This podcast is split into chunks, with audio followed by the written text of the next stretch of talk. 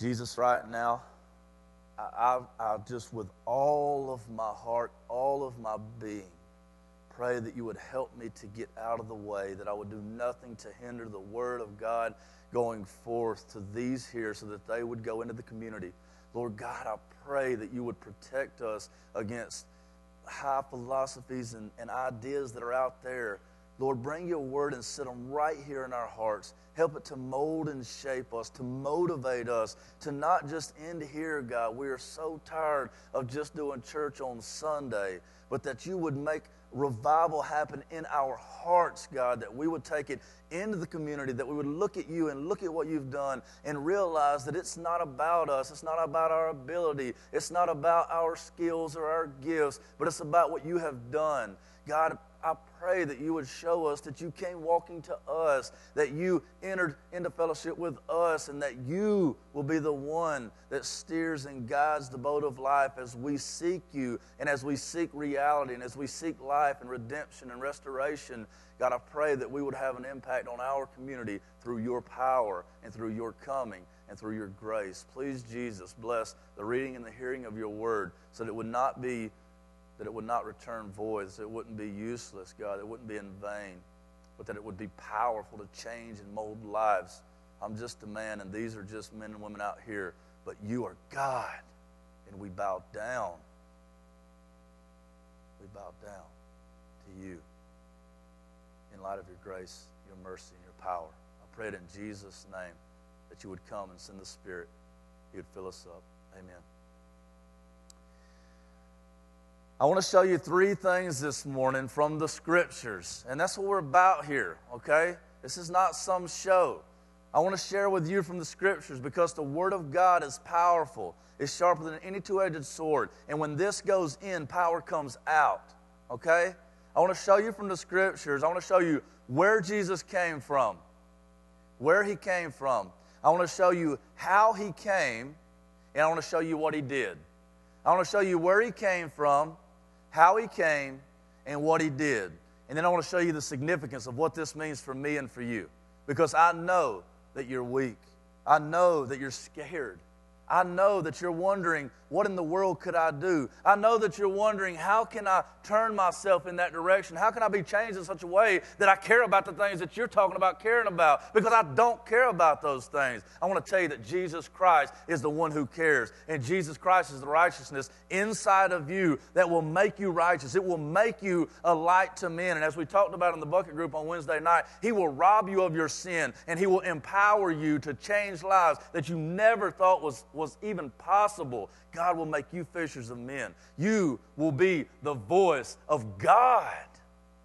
This is not a game.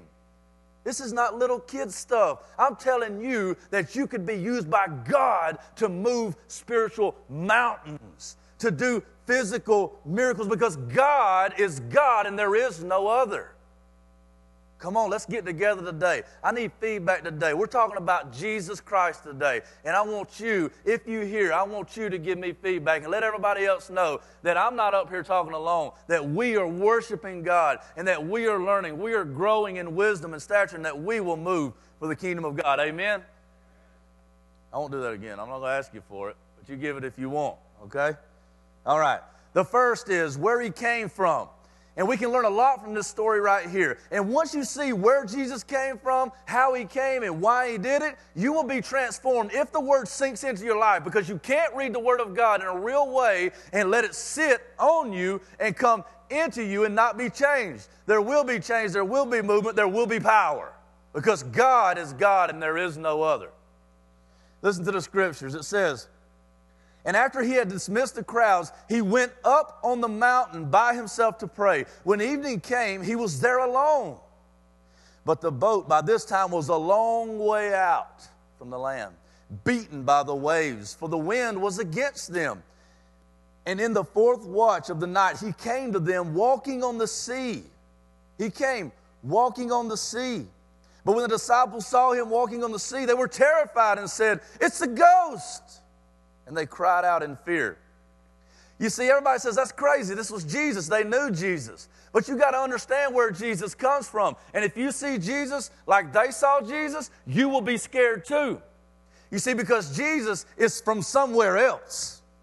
Jesus is from somewhere else. We see, we try to think about Jesus in our life, and as we've heard the as we've heard the message over and over and over and over and over and over and over, what we've done is we've become callous of the fact that Jesus is the most powerful being in all of the universe. He's not just some grandpa in the sky. He's not some yuppie hippie, as Phil, uh, as Phil would say on Duck Dynasty. He's not a yuppie. He doesn't get beat up. He's powerful. He's the baddest man that's ever touched the face of the earth, and he's worthy of your following. You see, he's not from here, he's from somewhere else. He's from somewhere else. You see, the disciples, it says that, that Jesus went up on the mountain. It says he went up on the mountain by himself to pray. When evening came, he was there alone. You got to understand, there's not any of us that was where he was, that he was in heaven with God the Father and God the Holy Spirit. He's completely other. He's powerful. He's eternal. He's immortal. He can never be denied. He can never be beaten. He always has victory at his right hand. He will never, ever, ever be denied. Jesus is power. He's power. And when you see that coming, you see this is a little snapshot because it says that the boat was a long way out. They were way far away from Jesus Christ. They were a long way out, beaten by the waves and pushed by the wind. You see, we are all a long way out. We were a long way out and we're beaten by the waves and pushed by the wind. And everything in this world is pushing you, it's pushing you, it's beating on you, it's beating on you. And until Jesus came, there was no power. But Jesus looked, Jesus looked, and he came to them. You see, you got to understand when you're in a place of selfishness and idol worship, and you're all about you, and even the things that you do for others is really about you when you see reality, when you see who Jesus is and what he's calling you to, it's terrifying.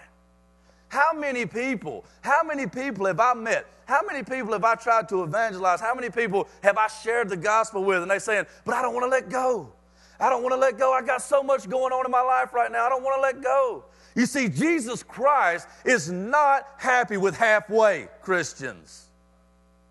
Jesus Christ didn't want you to give up anything. We have this wrong in our minds. We're all saying, God, I don't know. I don't want to give up. I don't want to change. And when Jesus starts walking up, everybody's, like, oh my God, he's going to kill me because he will. He will kill the man, but he will blow your mind at how he awakens your life. Jesus Christ comes walking out of the dark, out of somewhere else, out of some other place, something other than what they can even imagine in their minds. Can you imagine? Can you imagine? How many have ever been on a cruise?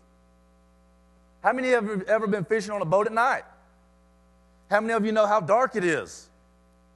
And, uh, and you just picture this now. You're out in the sea, not on a lake, but you're out in the sea, and the, the waves are just knocking you around. You're feeling kind of bad. You look out and there's somebody walking on the water coming at you. I would say, it's a ghost too. You know what I'm saying? And then I would have went and changed pants. I'm telling you, you think about this. You see, Jesus comes from somewhere else. That's why we can trust him. That's why we can trust him. Everybody wants to go to the self help aisle, and they want self esteem, they want self psychology, and all this kind of stuff. Do you really think that you've got the ability to fix yourself? Absolutely not. That's absurd. If so, you wouldn't be in the mess that you got yourself in. Jesus Christ is from somewhere else. He offers outside help. He offers a bigger perspective. He does things that you cannot do. He walks up out of the dark and says, What's up? And everyone's like, Ah! Jesus is completely other. He's completely other but yet he's completely the same. We'll get to that. That's the good part. You see, he came from somewhere else, and how else did he come? One other point on this is that he came from significant power. Sorry about that. He came from, the, my peas get me every time. He came from significant power. You see, going back to the, what I was saying just a second ago, is that we all got this picture of Jesus in our mind, or so many of us do, especially in the Bible Belt, because all we ever hear about Jesus is, oh, come down here, Jesus wants to love you, and, and he wants to give you a hug. And so we got this picture of Jesus with, with you know, kind of paisley looking, not paisley, but like, I got that word paisley in my head because my wife, but she's, he's got this like salt. You ever seen the picture? You know what I'm talking about. He's got this really lavender looking, nice flowing gown. And uh, he's got long, really nice hair, just like down to here. Really soft, smooth complexion. I think he used Proactiv. He's got, he's got a goatee sometimes, and he's like this, you know. And we think of him kind of limp wristed, you know, hey, you know and He wants to give you a hug. But I'm telling you right now, that is not Jesus. That's not Jesus. Jesus was a roughneck carpenter who had calluses on his hands. He walked everywhere that he went, so he had dirty feet, and they stunk, I'm sure. That's why he's always washing feet. He swung a hammer. He was a man's man. He taught other people how to swing hammers. That's what he did. He was a builder. And in Revelation 19, if you think of Jesus as this limp wristed hippie who always wants to hug, and I agree that Jesus not, he doesn't just want to love. You've heard my, my sermon on that. He is love. But I want to tell you, he is perfectly balanced. Because Revelation 19 says that, that he will come on a horse in a white gown, ready to fight, with a sword coming out of his mouth and fire in his eyes, and he will have his day. And no one, no one will come against him and live. Hey, and I didn't write it, but in Revelation 19, it says, and on his robe and on his thigh is written King of Kings and Lord of Lords. Jesus got a tattoo? That's another day. That's another day. I'm not going there right now, but I'm just reading you the script. I just quoted it. I just quoted it. But all I'm saying is, is that Jesus is bad and he will not be denied. He will come and he will have his day, and in the end, no one, no one, no one will stand against Jesus and live. No one. No one. And you know how I know? Is that nobody wears a white robe to a fight who ain't bad to the bone. He ain't getting dirty. And as a matter of fact, it says the train of his robe is dipped in the blood of his enemies, where he's put them in the winepress of his wrath. Get with it or get crushed. That's just truth. I'm sorry. It's just truth. No, I'm not sorry. All right. So he came from significant power. So I want you to picture this. He came from somewhere else. He came from somewhere else, and they're looking at him, oh my goodness, oh my goodness. What in the world? It's a ghost, it's a ghost. Because he's walking on the water. The water says, okay, you can walk on me and he walks on the water. That's power. You know what that stirs up in us? It either stirs up one or two things. If you don't know him, it's fear, and you better be afraid. If you do know him, it's, oh, can I do that too? And he says, yeah, come on. You see? You see? The second point for you is how he came.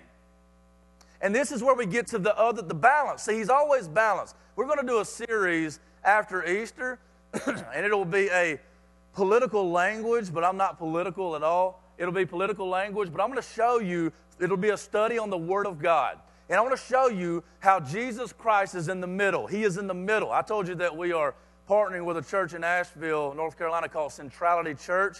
This is the basis of their church, really ours too, but they built their name on it. Jesus Christ is always in the middle. And so what I want to do right now is I want to show you is that not only, not only did Jesus come from power, he came and will not be denied. He can't be shut down. He can't be turned away. He did die on a cross, but you remember what he told them? You remember what he told them? When he when Herod was there, and Herod, you know, he was talking to Jesus about doing what he was going to do. What did he say? He, now, he knows everything. But looking at Herod, knowing that he was about to die, this should do something inside of you. Knowing that he was about to die, he knew exactly what Herod could do to him. He looked at Herod and says, You've got nothing on me except what the Father gives you. Nothing. Do what you got to do. That is absolute boldness and courage like no other. Let somebody tell you they're going to take you life, and you say, What you going to do? I lay my life down, I take my life up again. Do your worst. You see, not only did he come from power, so we looked at where he came from, he came from power. He came from significant power. And he came from somewhere other than us. But I want to show you how he came because it gives us the other side of the coin. It gives us another facet of the diamond. It shows you another. Listen to this. So he came walking on the sea with power that even, even the water would obey. That universally we know that when you jump in water, you sink. But he said, Water, I want you to be solid for right now. And the ocean said, Yes, sir. But now listen to this. They saw him walking on the sea. They were terrified and said, It's a ghost. And there's an exclamation mark there. And they cried out in fear and said, It's a ghost. But immediately Jesus spoke to them, saying, Take heart. Take heart. It's I. It is I. It's me. Don't be afraid. He come walking on the water. And they were terrified. They were scared. And he's like, hold up. Don't be scared. It's just me. It's me. Don't be afraid. you see, Jesus Christ, the way that he came, he came from power. But the way that he came was in humility. He came like me and you. He came like me and you. So that he could do what we could not do. You see, we're weak. He came in weakness. We're frail. He came in frailty. We are flesh. We are not somewhere else. But he was somewhere else and came to the flesh. So he came out of power into weakness so that he could look at the disciples and not just kill them, but say, Hold up, it's me. You know me. You know me. I'm like you. We've walked together, we've eaten fish together. I was just with you on the land. It's me. It's me. He came in humility as a fellow, as a friend. So the book of um, Philippians, chapter 2, said that he emptied himself of all power and he took on the form of a bondservant. He took on the form of man as a slave to the, to the point of death, even death on a cross. You see, he came in humility. This is the two, this is the life of Jesus. Jesus was God who was there for eternity in power and significance and could have stomped everyone into the ground because of their sin. But what did he do? He emptied himself of all the power taking the form of a man. He came to the earth. This is called the incarnation. And he became like me and you. So the most powerful being to ever exist in the universe came down out of heaven and he walked the earth in the uttermost humility and weakness and shame. You see? You see how he's perfect for you. He's perfect for you. He is what you are not. But then he's just like you.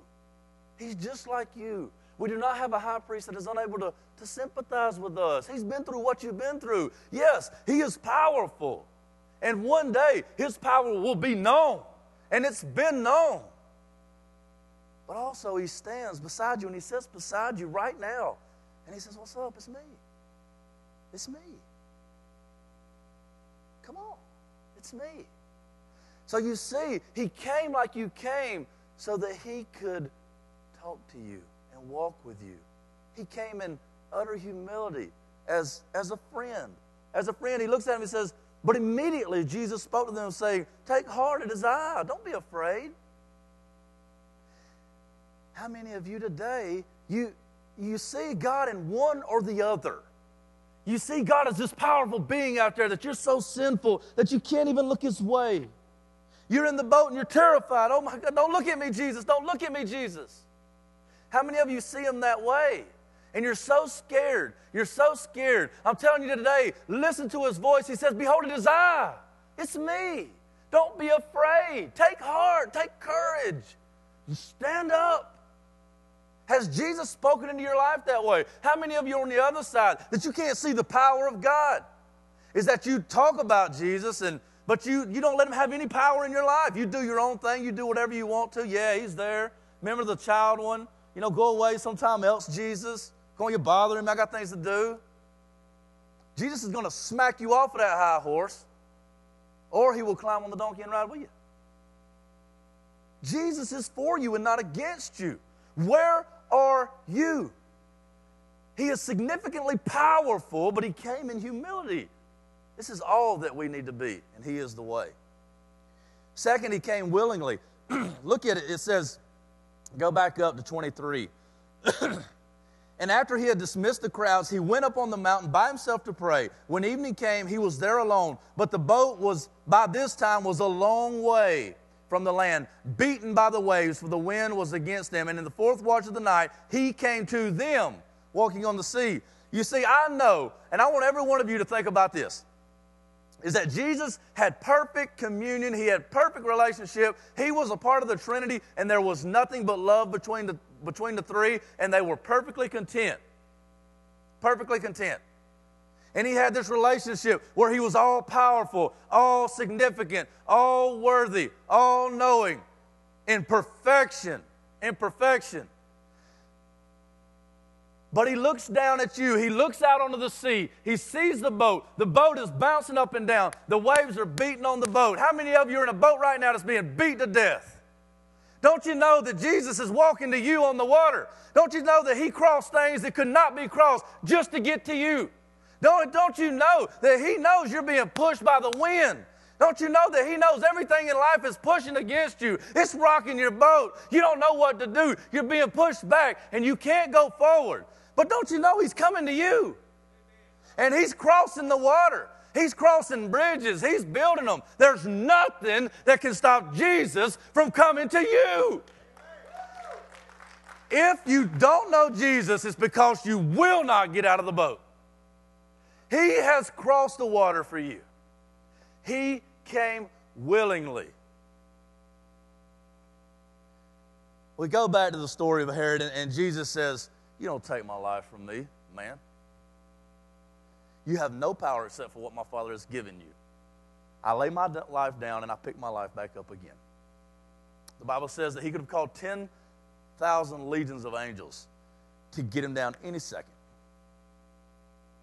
And if that would have been me on the cross, I'd have been like, they wouldn't even have known. I'd have been like, people would have been exploding. And I'd have been like, Sorry, Dad, I just that one. I, I got this now.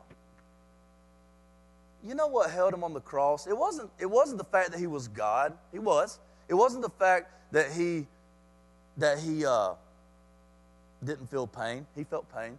It wasn't the fact that, you know, he was just this lofty being who could do that thing. You know, the Bible says that he cried out, My God, my God, why have you forsaken me? You know, he, he sweated drops of blood, that he poured himself out. We're going to take the Lord's Supper in, in just a few weeks. And you know what the Lord's Supper is about? It's about the broken body and the poured out blood of Jesus Christ. Ooh, can't wait for that.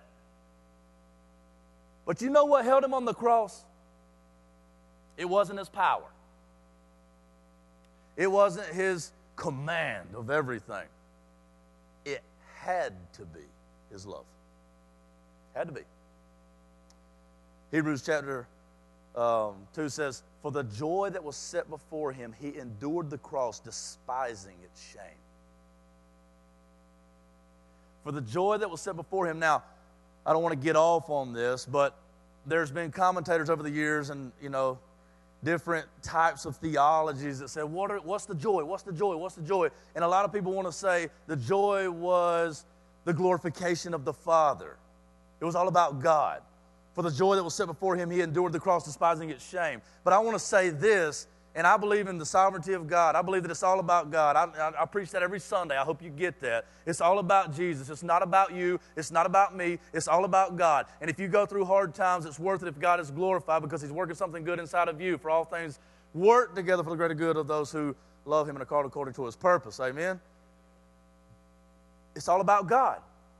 But Jesus Christ, I told you, He came from power. He came from somewhere else. He already had the glory of the Father. He already had relationship with the Father. He already had relationship with the Spirit. He had perfect glorification of the Father right where He was. There was no need for Him to come down here unless it was for you. It was love that held Jesus Christ on the cross. And when He was there and the pain was writhing and He was shaking because He was about to die, and it wasn't from the cross that he died, but it was, it was asphyxiation because he would slump down and he couldn't breathe. And they had to prop him back up again.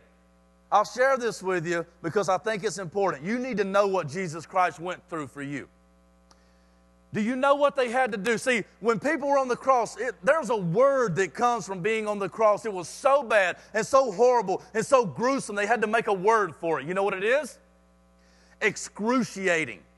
It means from the cross excruciating from the cross. Do you know that many people, and there were thousands of people crucified, do you know that many people, while they're on the cross, it was so horrible that they would actually slump down so that they could go ahead and get it over with?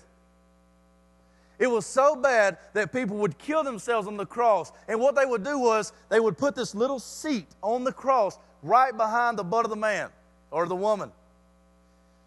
And when they crucified women, they would often crucify women facing the cross because the look on the women's face was too horrible to bear. And so they would put this little seed under the man to keep him from killing himself because this was a this was a planned out, well thought out means of execution. It was meant to pull the most suffering possible. And so some men they would still slide off the seat and slump down and I'm not going to, I'm going to be careful how vivid I say this, but for those men, you know what they did to hold them onto the cross? They would lift them back up and they would take their male parts and nail it to the cross so that he could not slide down. Jesus could have stopped at any second, but he looked at you. He looked at you and he looked at me in the boat that is being beaten. I will not come down. I will not come down.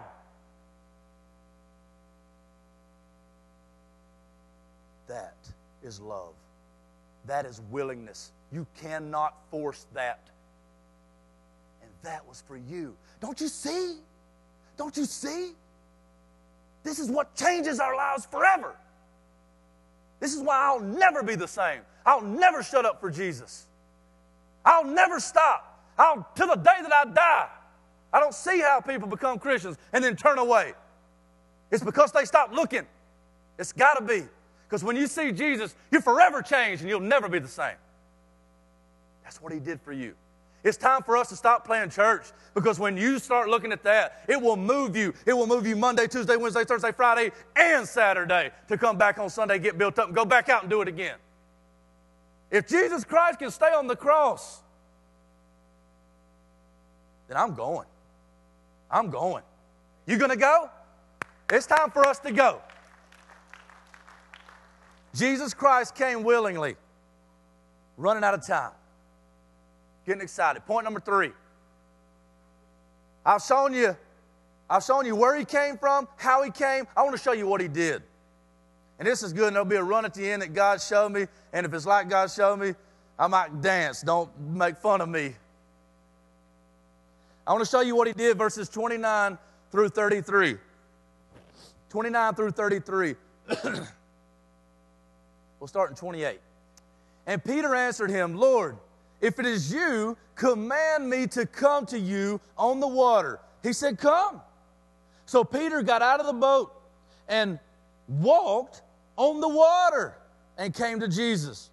But when he saw the wind, when he took his eyes off Jesus and he saw the wind, he was afraid.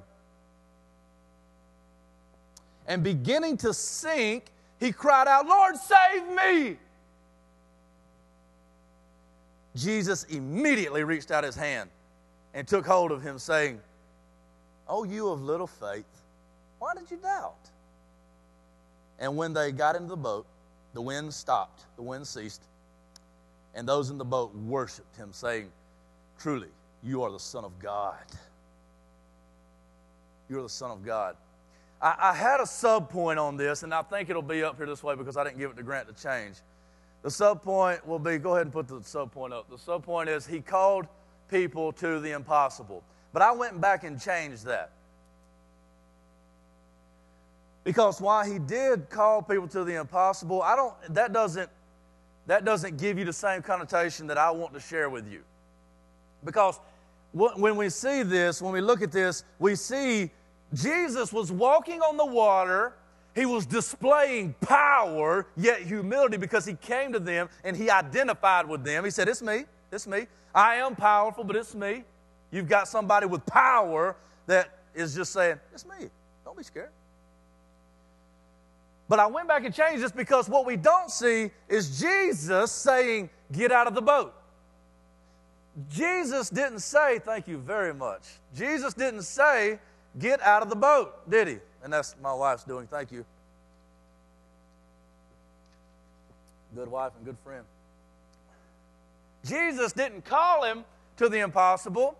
I mean, he did in, in a way, but he didn't call him. When Jesus walked up, he didn't say, don't fear your desire. Get out and come over here with me.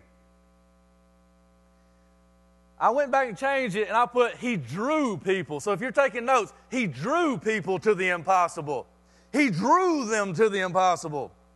You see, everybody talks about what's the will of God? What's the will of God? How do I get called? What's the will of God? Let me tell you something right now. There's nobody ever going to tell you, okay, Wesley, you're going to be a worship leader, buddy. There's nobody ever going to say, Heath, you're going to be a Christian man that leads your family. There's nobody ever going to say, they might. They might say, you need to do that. But you see, what happens is, and we see this with Jesus Christ, the presence of Jesus draws you, draws you to a place of doing the impossible. I really looked Drew right then, didn't I? It's like I had a rope on me. Thank you. He drew people to the impossible. You see, when Jesus saw him walking, I mean, when Peter saw Jesus walking on the water, you know what Peter did? At first, he was like, Oh no, I'm going to die as a ghost. But then, when Jesus spoke to him and he was in the presence of his friend, Jesus, I mean, Peter runs over to the edge of the boat and he says, Let me go, let me go. You know, I, have you ever been in this? And dads will really respond to this, and moms too my kids, they love to do what I do. They do. I don't ask them to do it. I try to sneak out of my house to get on the lawnmower. Lawnmower cranks up. My oldest is like, Mama, here, lawnmower. He's drawn outside. Zoop. He's on the lawnmower. I can be doing like the most wretched of jobs. You know, I'm digging a ditch in the backyard. Ugh. But my son, he's like, Can I dig a ditch too? I'm like, Sure, my child, you're so unexperienced. Here's the medic. And he's like, You know. When we see the power and the significance of Jesus, he does call you, but you know how he calls you? Because this is absolutely contrary to some teaching and maybe different than you've ever heard it everybody, I don't want to say everybody, a lot of people are telling you, a lot, a lot of legalism is going around and religiosity. This, let me show you how to do it. But what Jesus is saying is that this book right here, you can view it in two ways. You can look at this book as a roadmap, roadmap to your life, and I'm not knocking anybody that's ever used that before. That's, that's okay if you explain it. You can look at this as a roadmap and a, and a book of instructions by how you should use, you know, live your life and, and do that type of thing, but it will crush you. Wait. because you cannot do what this book is calling you to do. This book is not about you. This book is not a roadmap to your life in that way. This book is not uh, 10 steps to a better life. This book is not an instruction manual for how you are to get things done. This is life altering stories about Jesus Christ that will rock your world and draw you out of the boat into places that you can't even imagine you should go. This book will make you walk on the water of life. This is not an instruction manual. It is a story about the King of Kings who does things that other people can't even dream of. You see, Peter didn't say, Jesus, what should I do? Peter couldn't help it. He saw Jesus walking on the water. He's like, Oh, can I come? God, if it's really you, if you really got this kind of power, can I get involved?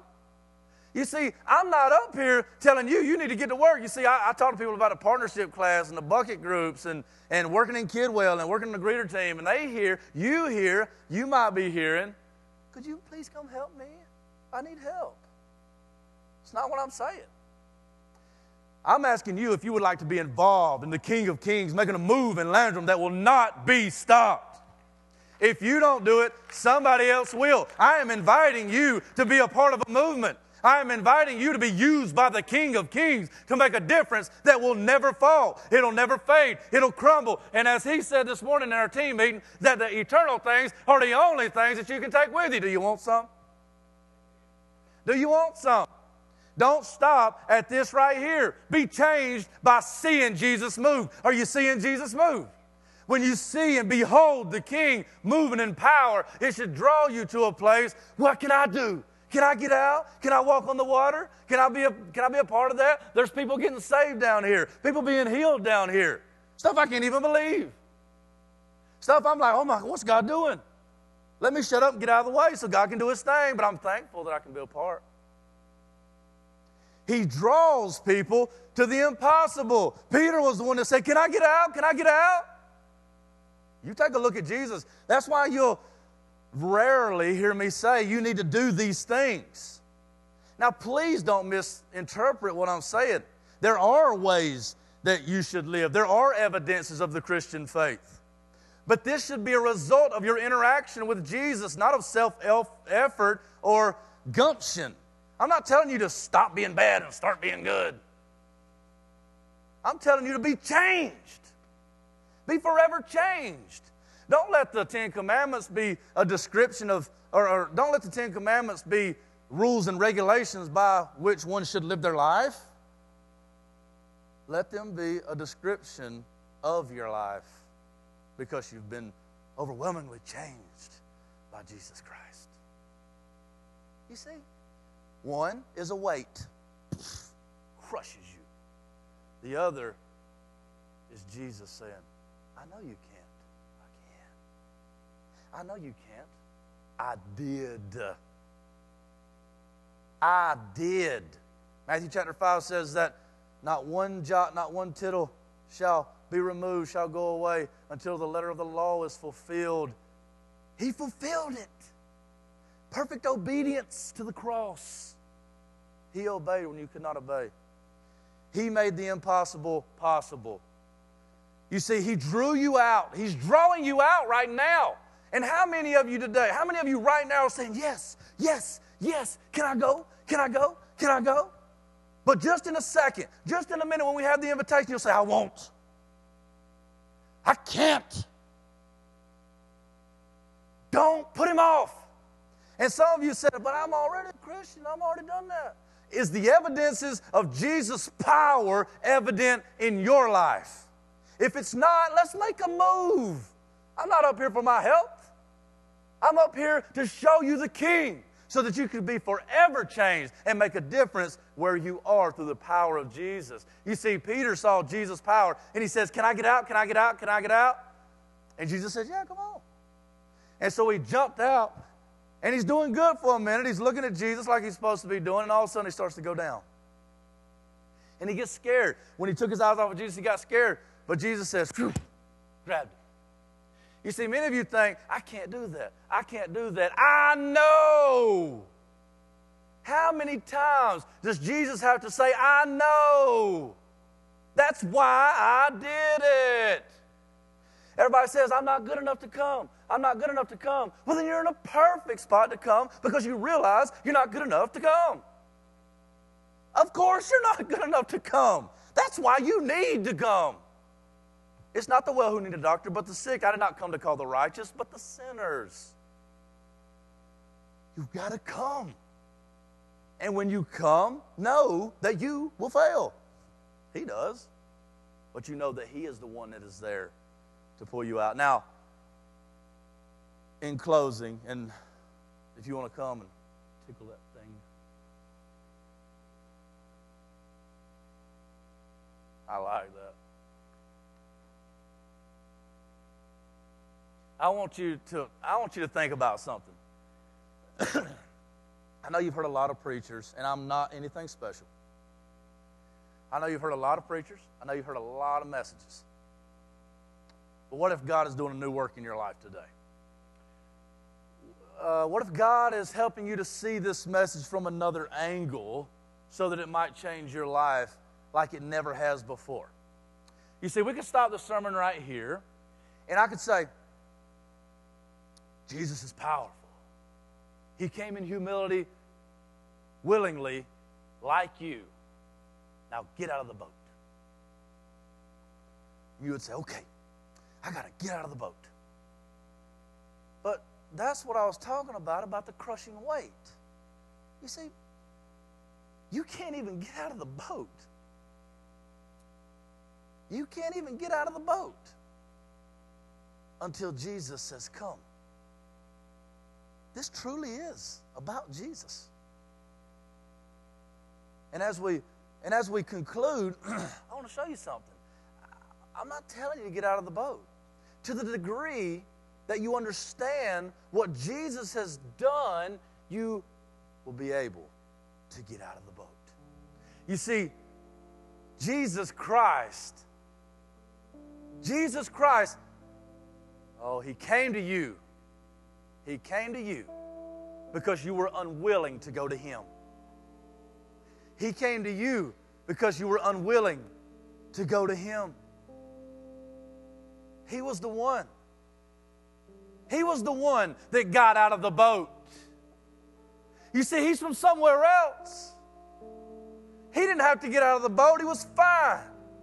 He came to you in the midst of the storm, and it was him who climbed out of the boat. It was him who climbed out of eternity. It was him who got out into the middle of nowhere. He was the one that got out of the boat, not you. And he started to sink. He got out of eternal perfection into the sinful flesh so he could be like you. And he started to sink into this eternal, this, this sinful flesh, and he started to sink down deep. And it was coming up, and it was coming up. Don't you remember? And Jesus cries out, Why, God? Is there another way? If there's a way that this cup can pass from me, please, is there another way? And he was sinking into the sinful flesh of man, though he did not deserve it.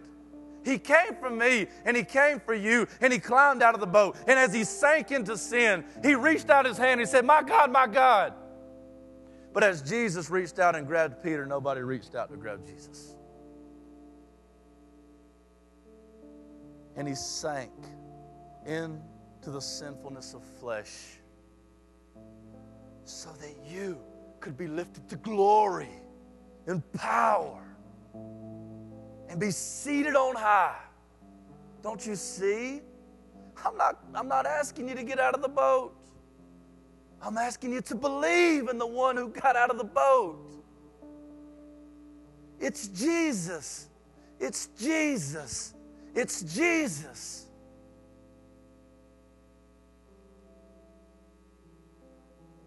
Now that Jesus has gotten out of the boat and you've seen him get out of the boat, will you fall into the arms of the one who got out of the boat? The life of Jesus Christ is signified by many different things. But today, His power, but in the uttermost humility so that he could willingly get out of the boat for you because you can't. And he's not looking to lift you up and, and do something. He's looking to come in and fill you and to give you his sacrifice, to sink down deep into the water so that you could walk on him, so that you could be a part. This is not this is not a three step process on how to be a better person. I'm looking for the impossible today to be made possible by the shed blood of Jesus Christ.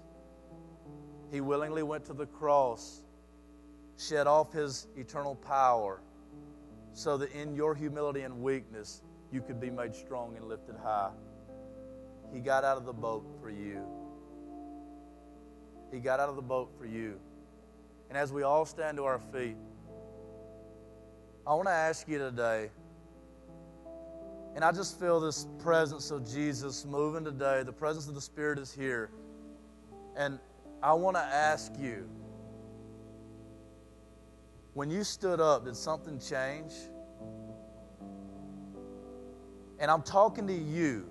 You know who I'm talking to. And Jesus was saying, I got out of the boat for you. And I want to I want to show you how to walk on the water. I'm not looking to play games with you anymore. I'm not looking for you to be a good boy. I'm not looking for you to be a, a good guy. The boat's rocking. The boat's rocking. I'm the one who calms the storms. I'm the one who makes things happen. I'm the one who walked on the water. I'm the one who got out of the boat. I'm the one who sinks. So don't sink. Don't sink. I've already sunk. Don't sink. There are those of you here today who are in pain, who are hurting. But there are those of you today also who are lazy. And you're not looking, you're blind. God has moved, and God is powerful and he's asking you, he's, he's drawing you by the sound of his voice, by the power in his hand to step out and be used by God. We've got to stop playing games.